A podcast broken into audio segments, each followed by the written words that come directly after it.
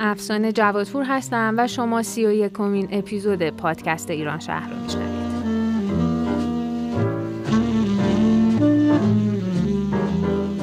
در این شماره ما به موضوعاتی پیرامون فضاهای جایگزین یا alternative spaces در هنر می‌پردازیم که فضاهایی برای نمایش آثار هنری هستند اما با مکانهای معمول و تجاری هنر یا نهادهای هنری متفاوتند.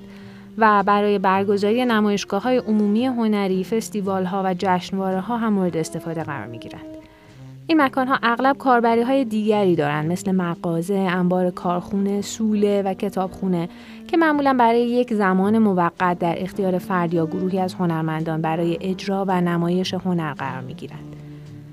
در طول دهه هفتاد میلادی فضاهای جایگزین هنر در نیویورک توسط هنرمندان آوانگارد یا پیشرو در مقابله یا در واکنش به فضاهای تجاری هنر و نهادهای هنری پدیدار شدند. استفاده از فضاهای شهری فرسوده یا متروک در این زمان باب شد هرچند بیشتر اونها امروز از بین رفتن و برخی دیگه هم جذب نهادهای هنری و سیستمهای تجاری هنر شدند. در این شماره مهمان ما آناهیتا رضا معمار و کیوریتور درباره تاریخچه فضاهای جایگزین نمونه های موردی و چرایی استفاده از این فضاها توسط هنرمندان و مدیران شهری صحبت می کنند. ایشون دانش آموخته کارشناسی ارشد و دکترای معماری با تمرکز بر پایداری در دانشگاه پلیتکنیک میلان هستند و همزمان مشغول به تدریس در این دانشگاه. در حال حاضر به فعالیت های حرفه‌ای به عنوان معمار و طراح شهری در ایتالیا و به تحقیقاتی در زمینه امکان برطرف کردن مشکلات و مسائل شهرهای معاصر و جوامع در حال گذر از طریق هنر عمومی و چیدمانهای هنری در شهر می‌پردازند. همچنین به مسائل هویتی، برابری، عدالت اجتماعی، تاثیرات زیست محیطی و توانمندی زنان علاقمندند. آنایتای عزیز لطف کردن و از میلان مهمان این شماره از پادکست ما هستند.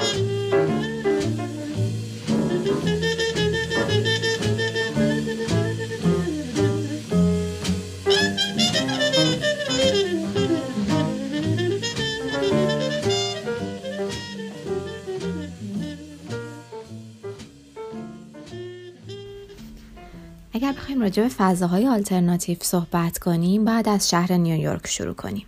در طول دهه هفتاد میلادی فضاهای آلترناتیو یا فضاهای جایگزین خیلی زیادی توی شهر نیویورک با ابتکار خودجوش هنرمندای آوانگارد و پیشرو پدید اومدن. خواست این هنرمندا رهایی از فشارهای نهادهای هنری مثل موزه ها و یا محدودیت های فضاهای تجاری و گالری های هنری توی اون دوره در دنیای هنر بود که باعث می شد به دنبال فضاهای جایگزینی برای کار کردن و نمایش آثارشون باشن. استفاده از های عمومی شهر که برای فضاهای نمایشگاهی طراحی نشده بودند و کاربری های دیگه ای داشتند و اغلب متروکه و در حال فروپاشی بودند از برجسته ترین خصوصیات این فضا هاست. خیلی از این فضاها امروز وجود خارجی ندارند و بعضی ها هم توسط نهادهای عمومی هنری، موزه ها و یا گالری های تجاری هنری اداره میشن. اولین و قدیمی ترین فضای آلترناتیو نیویورک در 1969 میلادی در سوهو یکی از محله های منطقه جنوبی منهتن توسط گروهی هنرمند از جمله جفری لو و گوردون متا کلارک به عنوان یک پلتفرم experimental یا تجربی برای هنر تأسیس شد. این فضا که 112 Green Street نامیده می‌شد اسمش رو از آدرس ساختمونش برگرفته بود.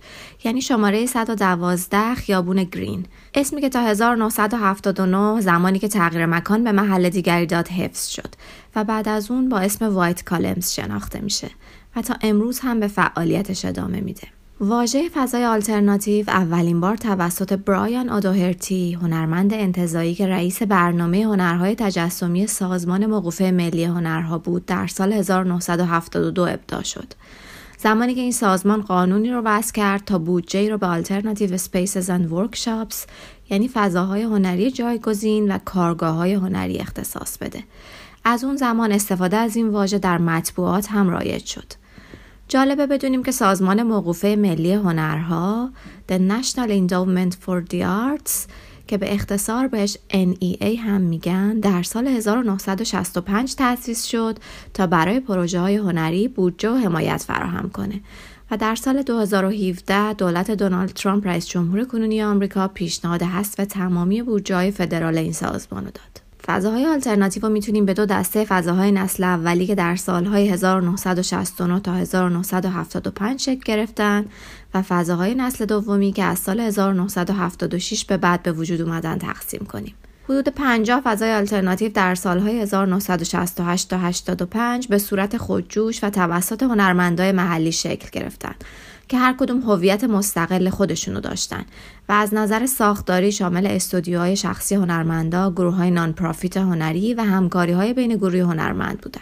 فعالیت های هنری که در اونها اتفاق میافتاد شامل installation یا چیدمان، performance و video art بود که همگی فرم ها و مدیوم های هنری نوینی محسوب می شدن که با اینکه امروزه باورش سخت هست در اون دوران هنوز جایی در فضاهای رسمی هنری مثل موزه ها و گالری های هنری نداشتند. این فضا که همگی بدون بودجه خارجی افتتاح می شدن و توسط خود هنرمندا اداره می شدن در سالهای اولیه وجودشون کاملا غیر رسمی بودن. برای بررسی بهتر چرایی شکلگیری این فضاها و خصوصیات معماری و فیزیکیشون لازمه که ابتدا به ویژگی های شهری و فضایی، مسائل اقتصادی و جنبش های هنری اون دوره نیویورک بپردازیم تا بهتر بتونیم ماهیت جایگزین این فضاها رو درک کنیم. منطقه سوهو شروع این جریان هنری بود ولی این فضاها محدود به این منطقه نیستند. در دهه 60 میلادی قرار بود منطقه سوهو محل عبور پروژه چالش برانگیز با عنوان Lower Manhattan Expressway به معنی بزرگراه پایین منهتن که به اختصار بهش پروژه لومکس می‌گفتن باشه. پروژه‌ای به طراحی رابرت مازس که شامل یک بزرگراه غیر همسطح شرقی غربی در قسمت جنوبی منحتن با ده لین عبوری برای ماشین ها بود این بزرگراه که در میانه راه دو شاخه می‌شد و از روی رودخانه ایست رد می‌شد و امتداد پیدا می‌کرد باعث بیرون روندن 2000 خانواده از محل سکونتشون و تعطیلی بیش از 800 مرکز کسب و کار می‌شد و ساختمون های قرن 19 زیادی رو که بخش مهمی از تاریخ شهر بودند سر راه خودش از بین می برد. همین مسئله باعث شد که این پروژه با اعتراضات زیادی مواجه بشه. از جمله مهمترین اونها در تاریخ شهرسازی مدرن می‌تونیم به اعتراضات ساکنین این منطقه ها به رهبری جین جیکوبز نویسنده و کنشگر شهری که تاثیرش در تاریخ طراحی شهری محدود به این فعالیت نیست اشاره کنیم. در نهایت با منتفی شدن این پروژه شهر با تعداد زیادی ساختمون قدیمی و تاریخی در منطقه سوهو مواجه شد که برای کسب و کارها و صنایع باقی مونده در شهر در دهه هفتاد مناسب نبودند. طبقات بالاتر این ساختمون ها که برای فعالیت های صنعتی سبک طراحی شده بودند و در معماری بهشون لافت میگن فضاهایی بودند که بسیار مورد توجه آرتیستا قرار گرفتند. مهمترین ویژگی های معماری این لافت ها متراژ های بالا، فضاهای با پلان های باز، بدون دیوارهای داخلی و تقسیم بندی و پنجره های بزرگ که نور روز رو به داخل راه می‌دادند و متروکه بودنشون هست. این لافت ها شرایط فیزیکی خوبی نداشتند و احتیاج به تعمیرات اساسی داشتند و این مسئله باعث می شد که اجارهشون بسیار پایین باشه و این فضاها را برای هنرمندا تبدیل به فضاهای مناسب کار و نمایش آثارشون می کرد. این ویژگی های فیزیکی ساختمون ها که با اونچه در فضاهایی مثل گالری های هنری و موزه ها در اون دوره مرسوم بود و تا امروز هم مرسوم هست یعنی فضاهایی با دیوارهای کاملا سفید و ساده که بهش در معماری وایت کیوب به معنی مکعب سفید گفته میشه در تضاد بسیار بود و باعث می‌شد که منبع الهام هنرمندا برای خلق آثارشون به خصوص در زمینه هنر آوانگارد اون دوره از جمله installation و performance باشه. که در ادامه بیشتر به اون خواهیم پرداخت. مدرنیسم وجود فضاهای مکعبی سفید و بکر رو یکی از افتخاراتش می‌دونست.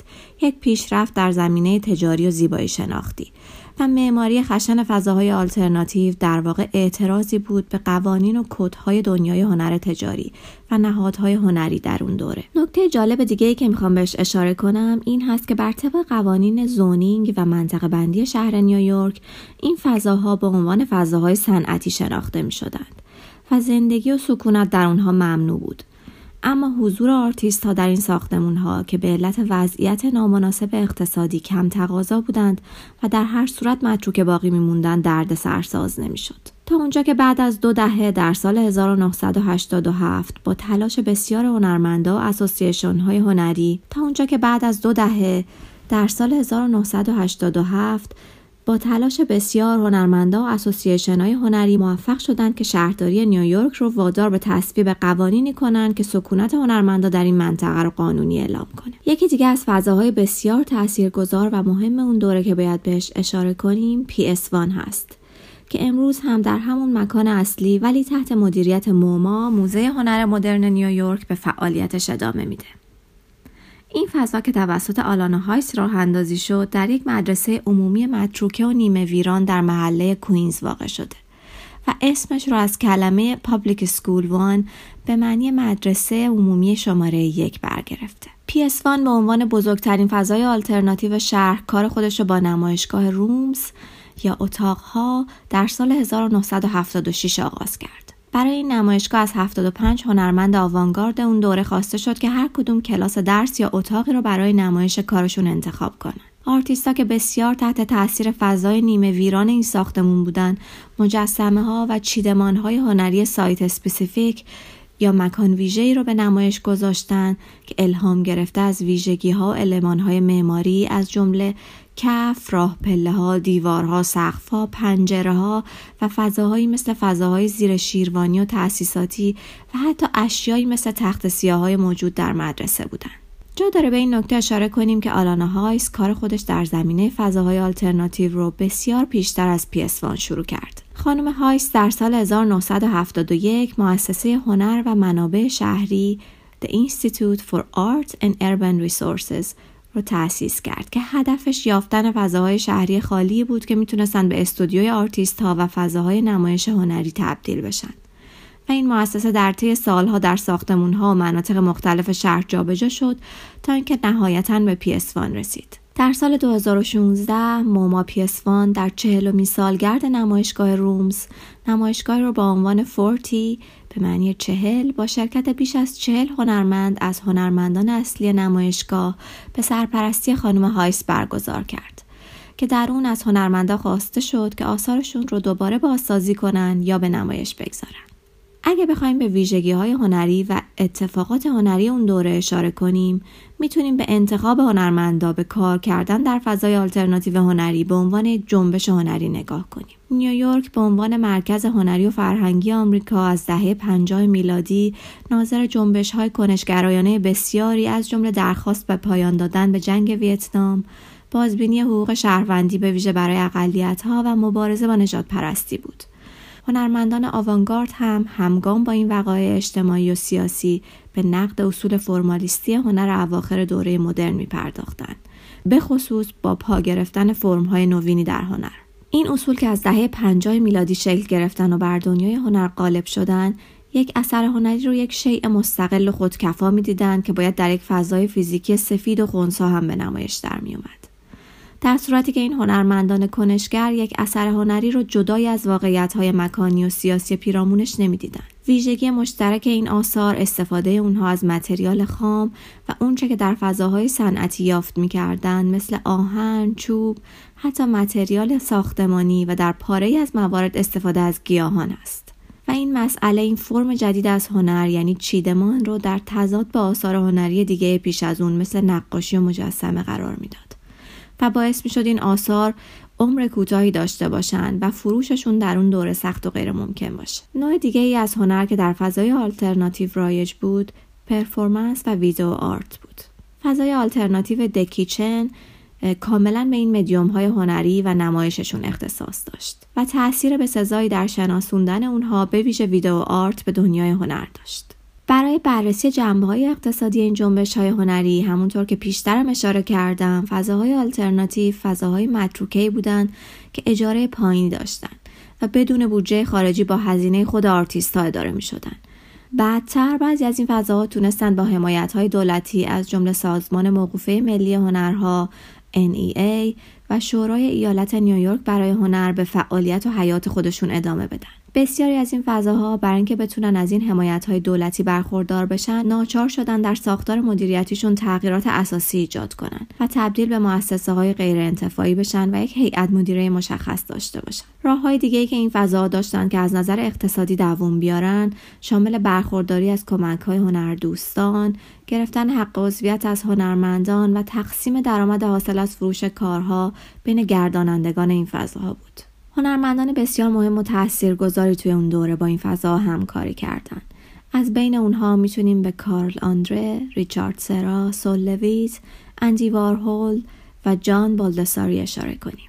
حالا بعد از اینکه فضاهای آلترناتیو و تاریخچه شکلگیری اونها رو بررسی کردیم می‌تونیم به این نکته مهم اشاره کنیم که محدودیت تعداد فضاهای رسمی هنری از جمله موزه ها و گالری ها که حتی تا امروز و در سرتاسر سر دنیا وجود داره لزوم وجود چنین فضاهایی رو بیش از پیش یادآور میشه. این فضاها می‌تونن قدم اول برای معرفی هنرمندان جوان و تجربی به دنیای هنر باشن و با ایجاد یک پلتفرم نمایش به اونها امکان شناخته شدن و راه پیدا کردن به فضاهای رسمی تر در آینده را بدن. از سوی دیگه از اونجایی که نهادهای هنری مثل موزه ها برنامه های نمایشگاهیشون رو از چند سال قبلتر تعیین می‌کنن و گالری ها هم دست کم از یک سال قبلتر برنامه ریزی می‌کنن. فضاهای آلترناتیو می‌تونن در برنامه های نمایششون بسیار انعطاف پذیر باشن و این امکان رو برای هنرمندان فراهم کنن که به وقایع سیاسی اجتماعی روز دنیا واکنش نشون بدن. آثار هنری تولید کنن و به نمایششون بگذارن. مثال فضاهای نیویورک نشون میده که این فضاها می‌تونن به همزیستی مسالمت آمیز با نهادهای رسمی هنری ادامه بدن حتی به عنوان بخشی از اون مجموعه ها باشن. امروزه این فضاهای آلترناتیو هنری در سراسر دنیا به فعالیت و حضور خودشون ادامه میدن و مدیران شهری می‌تونن سهم بسزایی در شناسوندن و در دسترس قرار دادن فضاها و ساختمان های بلا استفاده شهر که قابلیت این رو دارن که تبدیل به فضاهای آلترناتیو هنری بشن به هنرمندا و گروه های هنری داشته باشن و با حمایت مالی این فضاها چهره محله ها و منطقه های شهر رو عوض کنن. و به اونها جان تازه‌ای ببخشند که نهایتا با جذب هنردوستان و گردشگران باعث رونق اقتصاد شهر هم خواهد شد.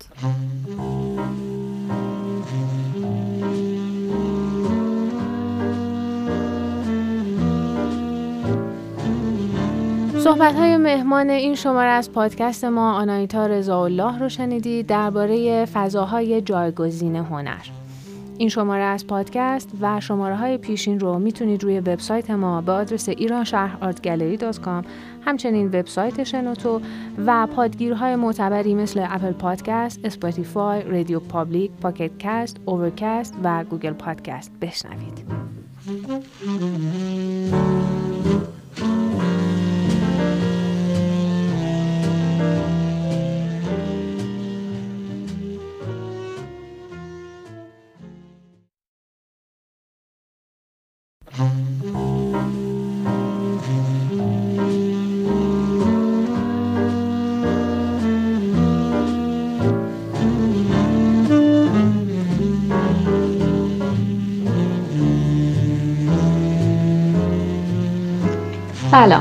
افسانه هستم و شما سی دومین اپیزود پادکست ایران شهر رو میشنوید.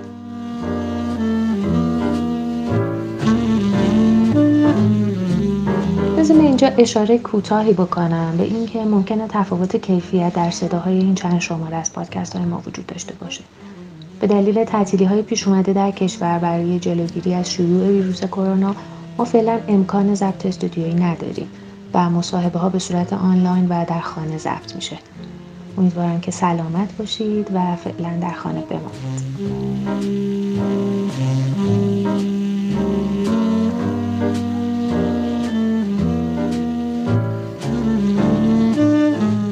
هنر شهری رو هنری می‌دونیم تلفیق شده با فضای شهر این هنر به واسطه قابلیت های فضای شهر گونه های مختلفی از رسانه ها رو در بر می‌گیره و اغلب در ارتباط با محیط و عموم مردم تعریف میشه.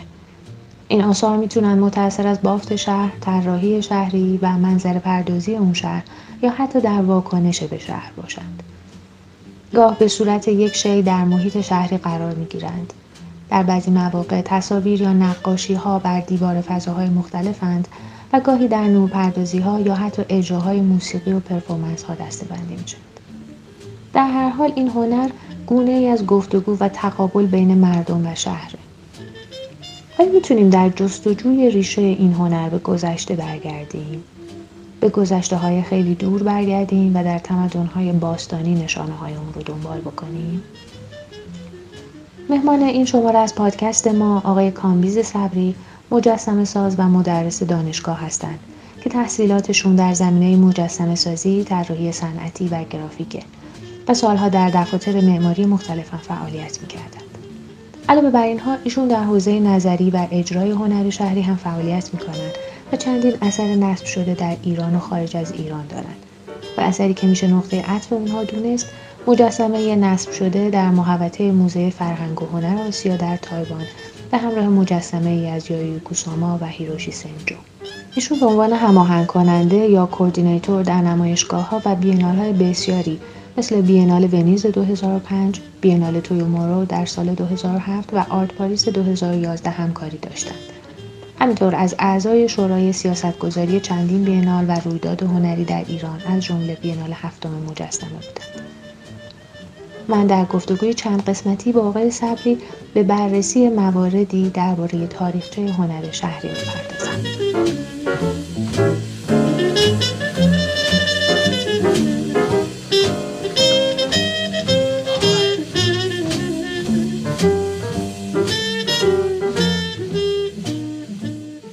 صبری در ابتدا من می‌خواستم بپرسم که اصلا اهمیت این بحثی که ما می‌خوایم داشته باشیم بحث هنر شهری در تمدن‌های باستانی در چیه؟ اهمیت بحث ما در این هست که هنر شهری چیزی است که به تدریج و چیزی بر پایه همدیگه روی شونه همدیگه از هر زمانی به زمان دیگه شکل گرفته و رشد پیدا کرده و وقتی که با این رو بررسی می‌کنیم متوجه میشیم که ابعادش و خواستگاهاش از کجا شروع شده و کدوم یکی از این اشاره ها پایدارتر باقی موندن. بنابراین آدم می‌فهمه که چه قدرتمندی داشته کارهایی که شده. و اونها رو می‌تونه طبقه بندی کنه و در کارهای امروزش مؤثرتر به کار بگیرتشون. بله بخش دیگه ای از صحبت ما راجع به این هستش که اصلا اساسا چرا انسان اطراف خودش رو تزیین می‌کنه. خب این اتفاق خیلی بحث گسترده ایه ما حتی می‌بینیم در حیوانات نیست حیواناتی که شعور انسان رو هم شاید نداشته باشن ولی به آزین اطراف خودشون می‌پردازن. انواعی از پرنده هستن که با رنگ ها حتی با اشیا اشیا پلاستیکی رنگی رو پیدا می‌کنه و لندسکیپ دور لانه رو با اون تزئین می‌کنه. و مدل های از پرستوها هستن که خانه و محیط اطرافشون رو تزئین می‌کنن. که این هیچ توجیه صرفا مثلا راجع به این نیستش که مثلا به این وسیله غذا تولید کنه یا مسائل دیگه ای رو که خیلی غریزی باشه. بلکه روی به نظر می‌رسه نوعی ایجاد زیبایی کردن برای اینکه برای خودش و جفتش و فضای مرتبطش جای زیباتری رو ایجاد بکنه. می‌خوام بگم که این حتی راجع به حیوانات هم وجود داره. راجع به انسان خب از زمانی که انسان وارد شکل این گونه یعنی از گونه های متفاوتی که انسان داشت مثل انسان ناندرتال یا گونه های دیگه که هنوز تفکیک نشده بود دقیقا به شکل امروزیش در بیاد.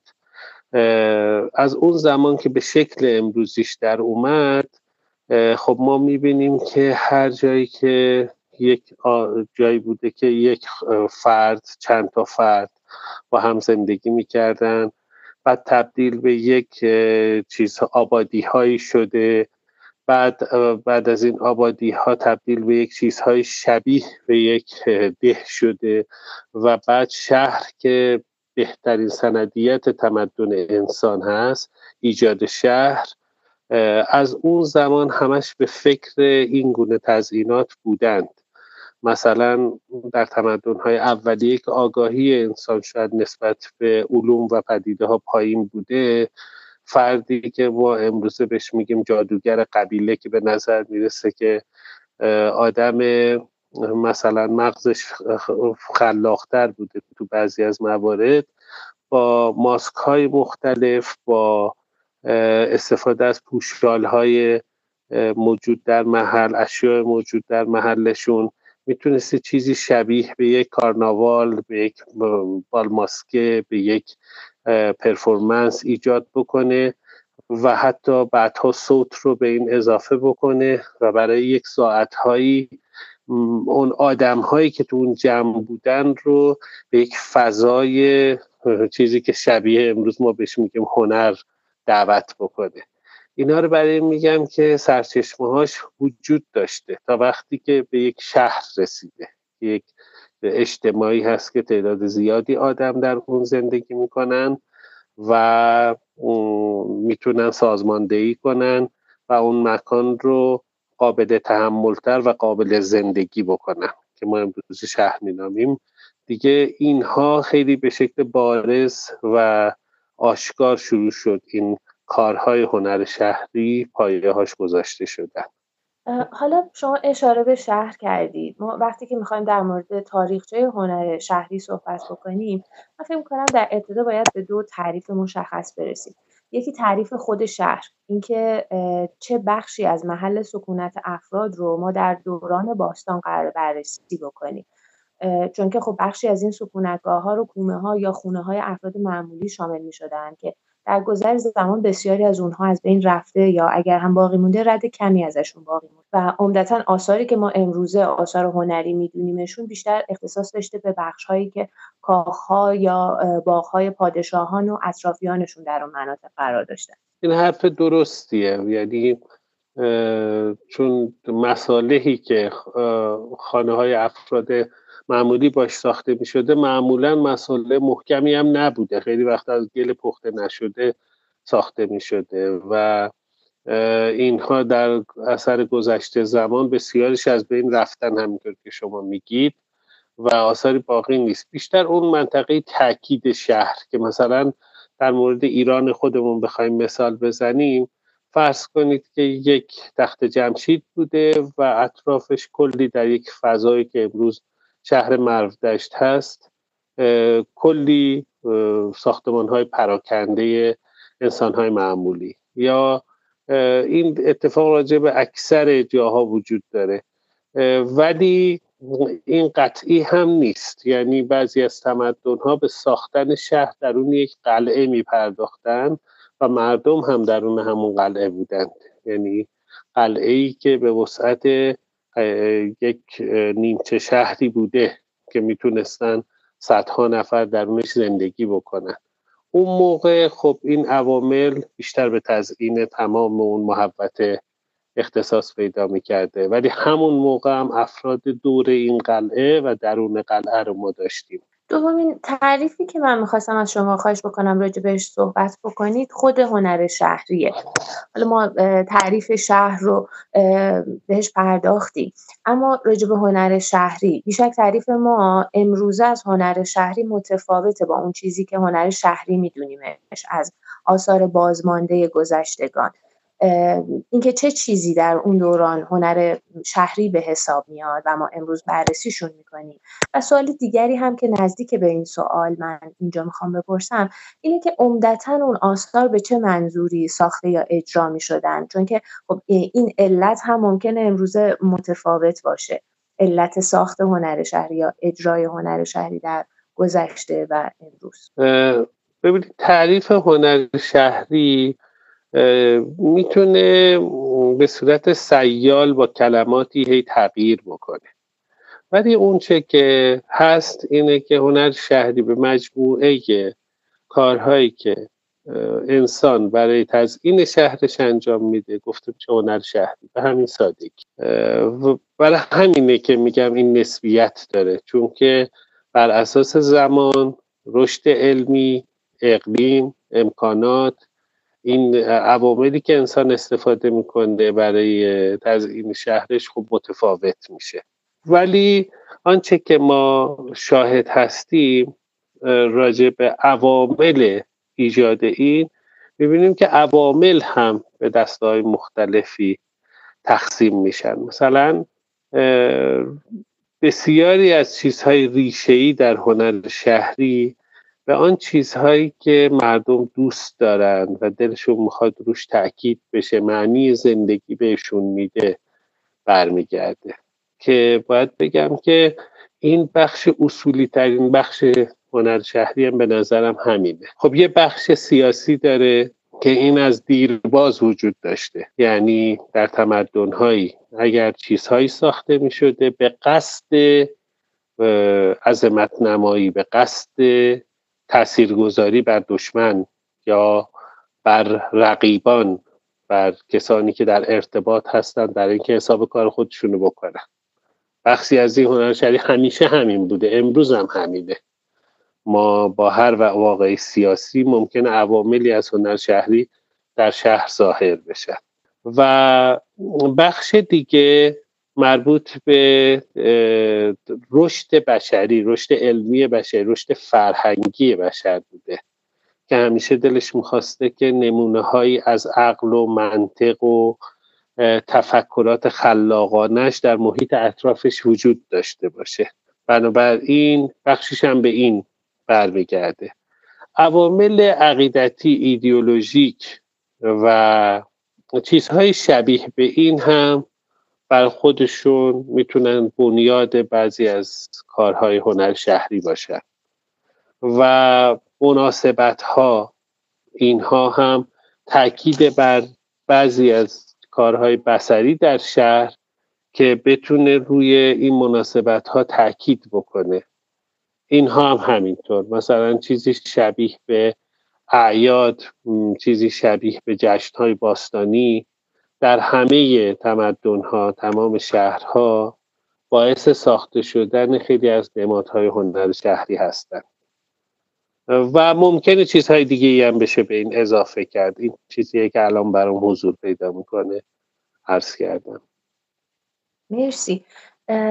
همونطور که شما فرمودید چیزهای دیگه هم وجود داره. شاید اصلا چیزهایی وجود داشته باشه که ما راجبش ندونیم. یا اصلا بسیاری از این نظرهایی که ما روی آثاری که به دست اومده میدیم بر اساس فرضیاته یا بر اساس حدسیاته. به خاطر اینکه این آثار خیلی از بین رفتن و ما نشانه های چندانی نداریم.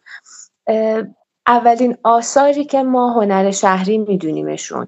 در تمدن‌های اولیه باستانی از کجا شروع میشه؟ ما اولین نشانه ها رو در کدوم یکی از این تمدن ها می‌تونیم ببینیم؟ خب پاسخگویی به این خیلی نمیشه با اطمینان کامل گفت. برای اینکه خب ما از خیلی از چیزهایی که از بین رفته خبر نداریم.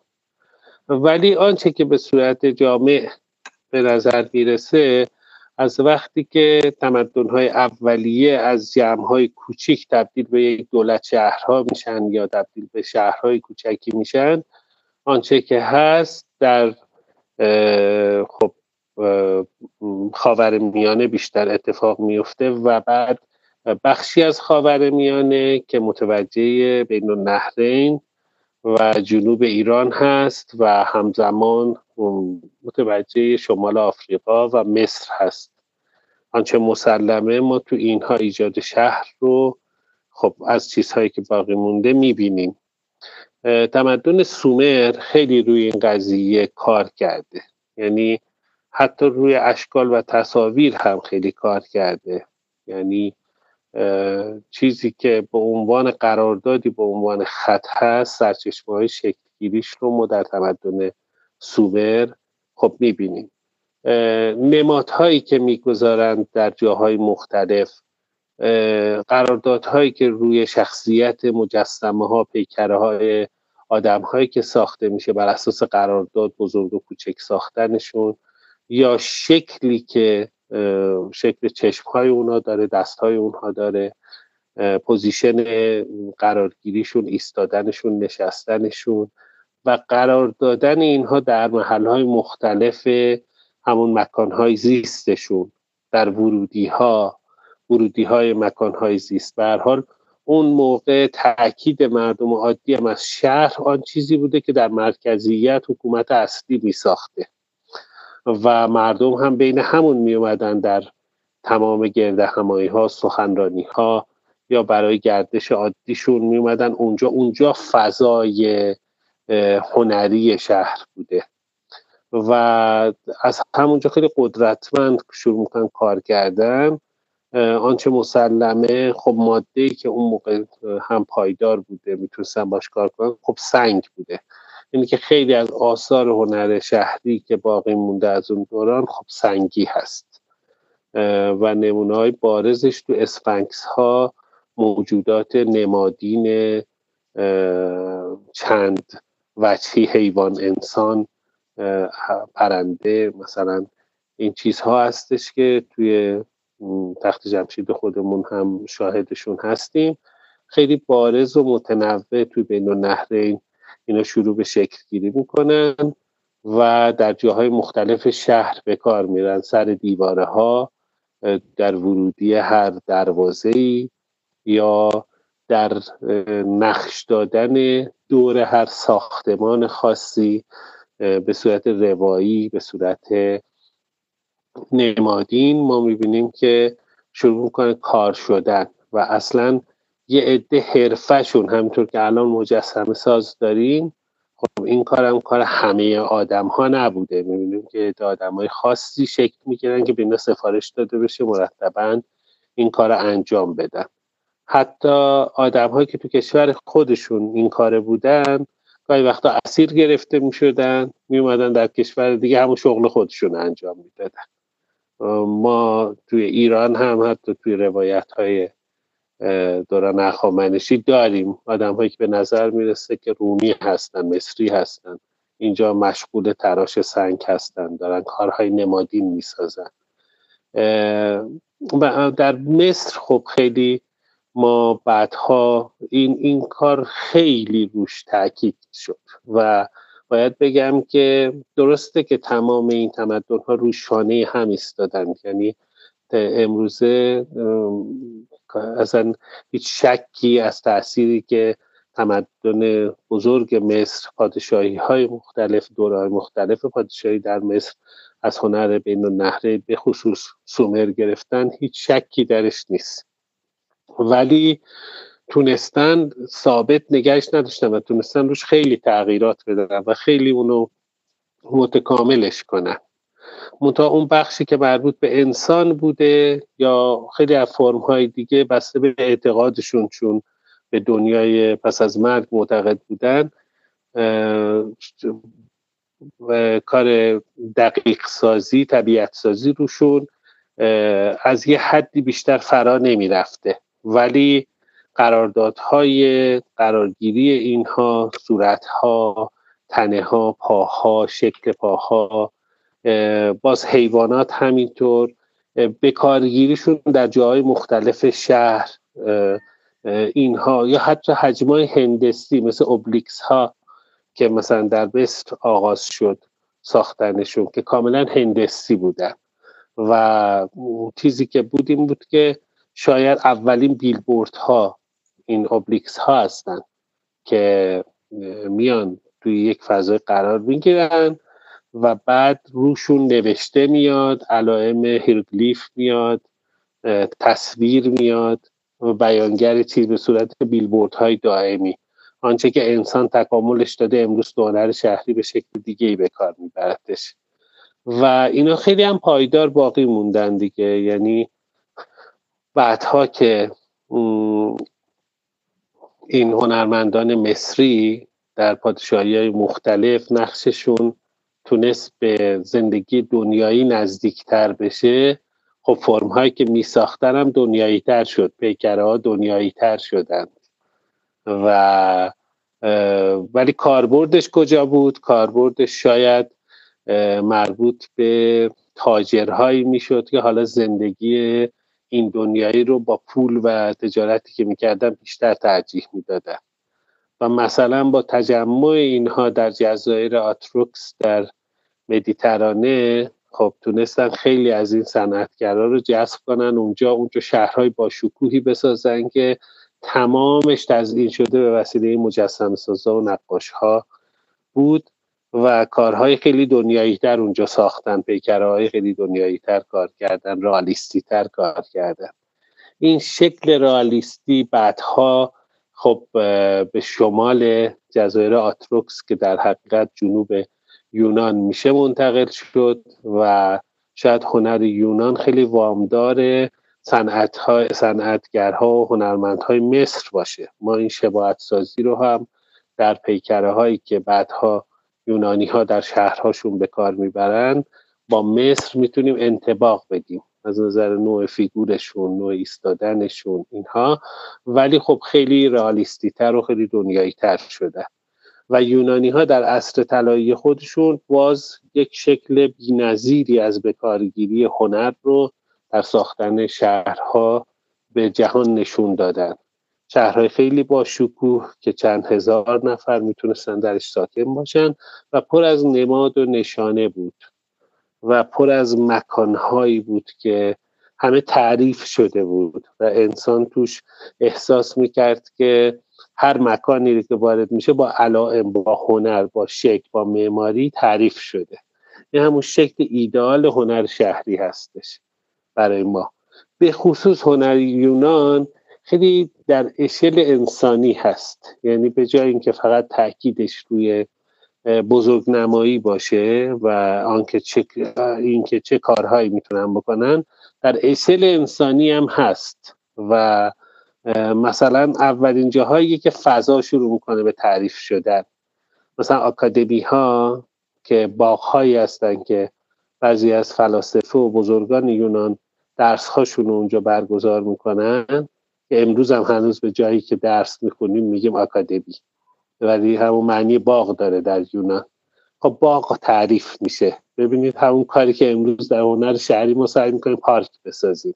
بیایم پیش عناصر مختلف کار بذاریم عناصر هنری کار بذاریم. خب اونجا شکل می‌گیره. یا فرض کنید که حمام هایی که فقط کاربرد حمام ندارن. آب نما آدم ها میان توش هم حمام می‌کنن بحث می‌کنن هم یک مدت زمان زیادی رو درش میگذرونن. کاملا تعریف شده. همه جاش نقش برجسته است. همه جاش شکل های مختلفیه که نور روش تعریف شده. چجوری ورودی داشته باشه از سقف از بغل ها خب این خیلی آب نما توش معنی پیدا می‌کنه. خب این یونان به این شکل تکاملش میده و بعد هم که باز امپراتوری روم روم شرقی روم غربی حالا به طور مشخص روم شرقی با قدرت فراوانی که داره شکل می‌گیره خب کاملا روی هنر شهریش و هنرش روی شانه های یونان قرار داره و اونو متکاملش می‌کنن و در و حتی یه جوری روم به مصر هم وصل میشه. مثلا ساختن اوبلیکس ها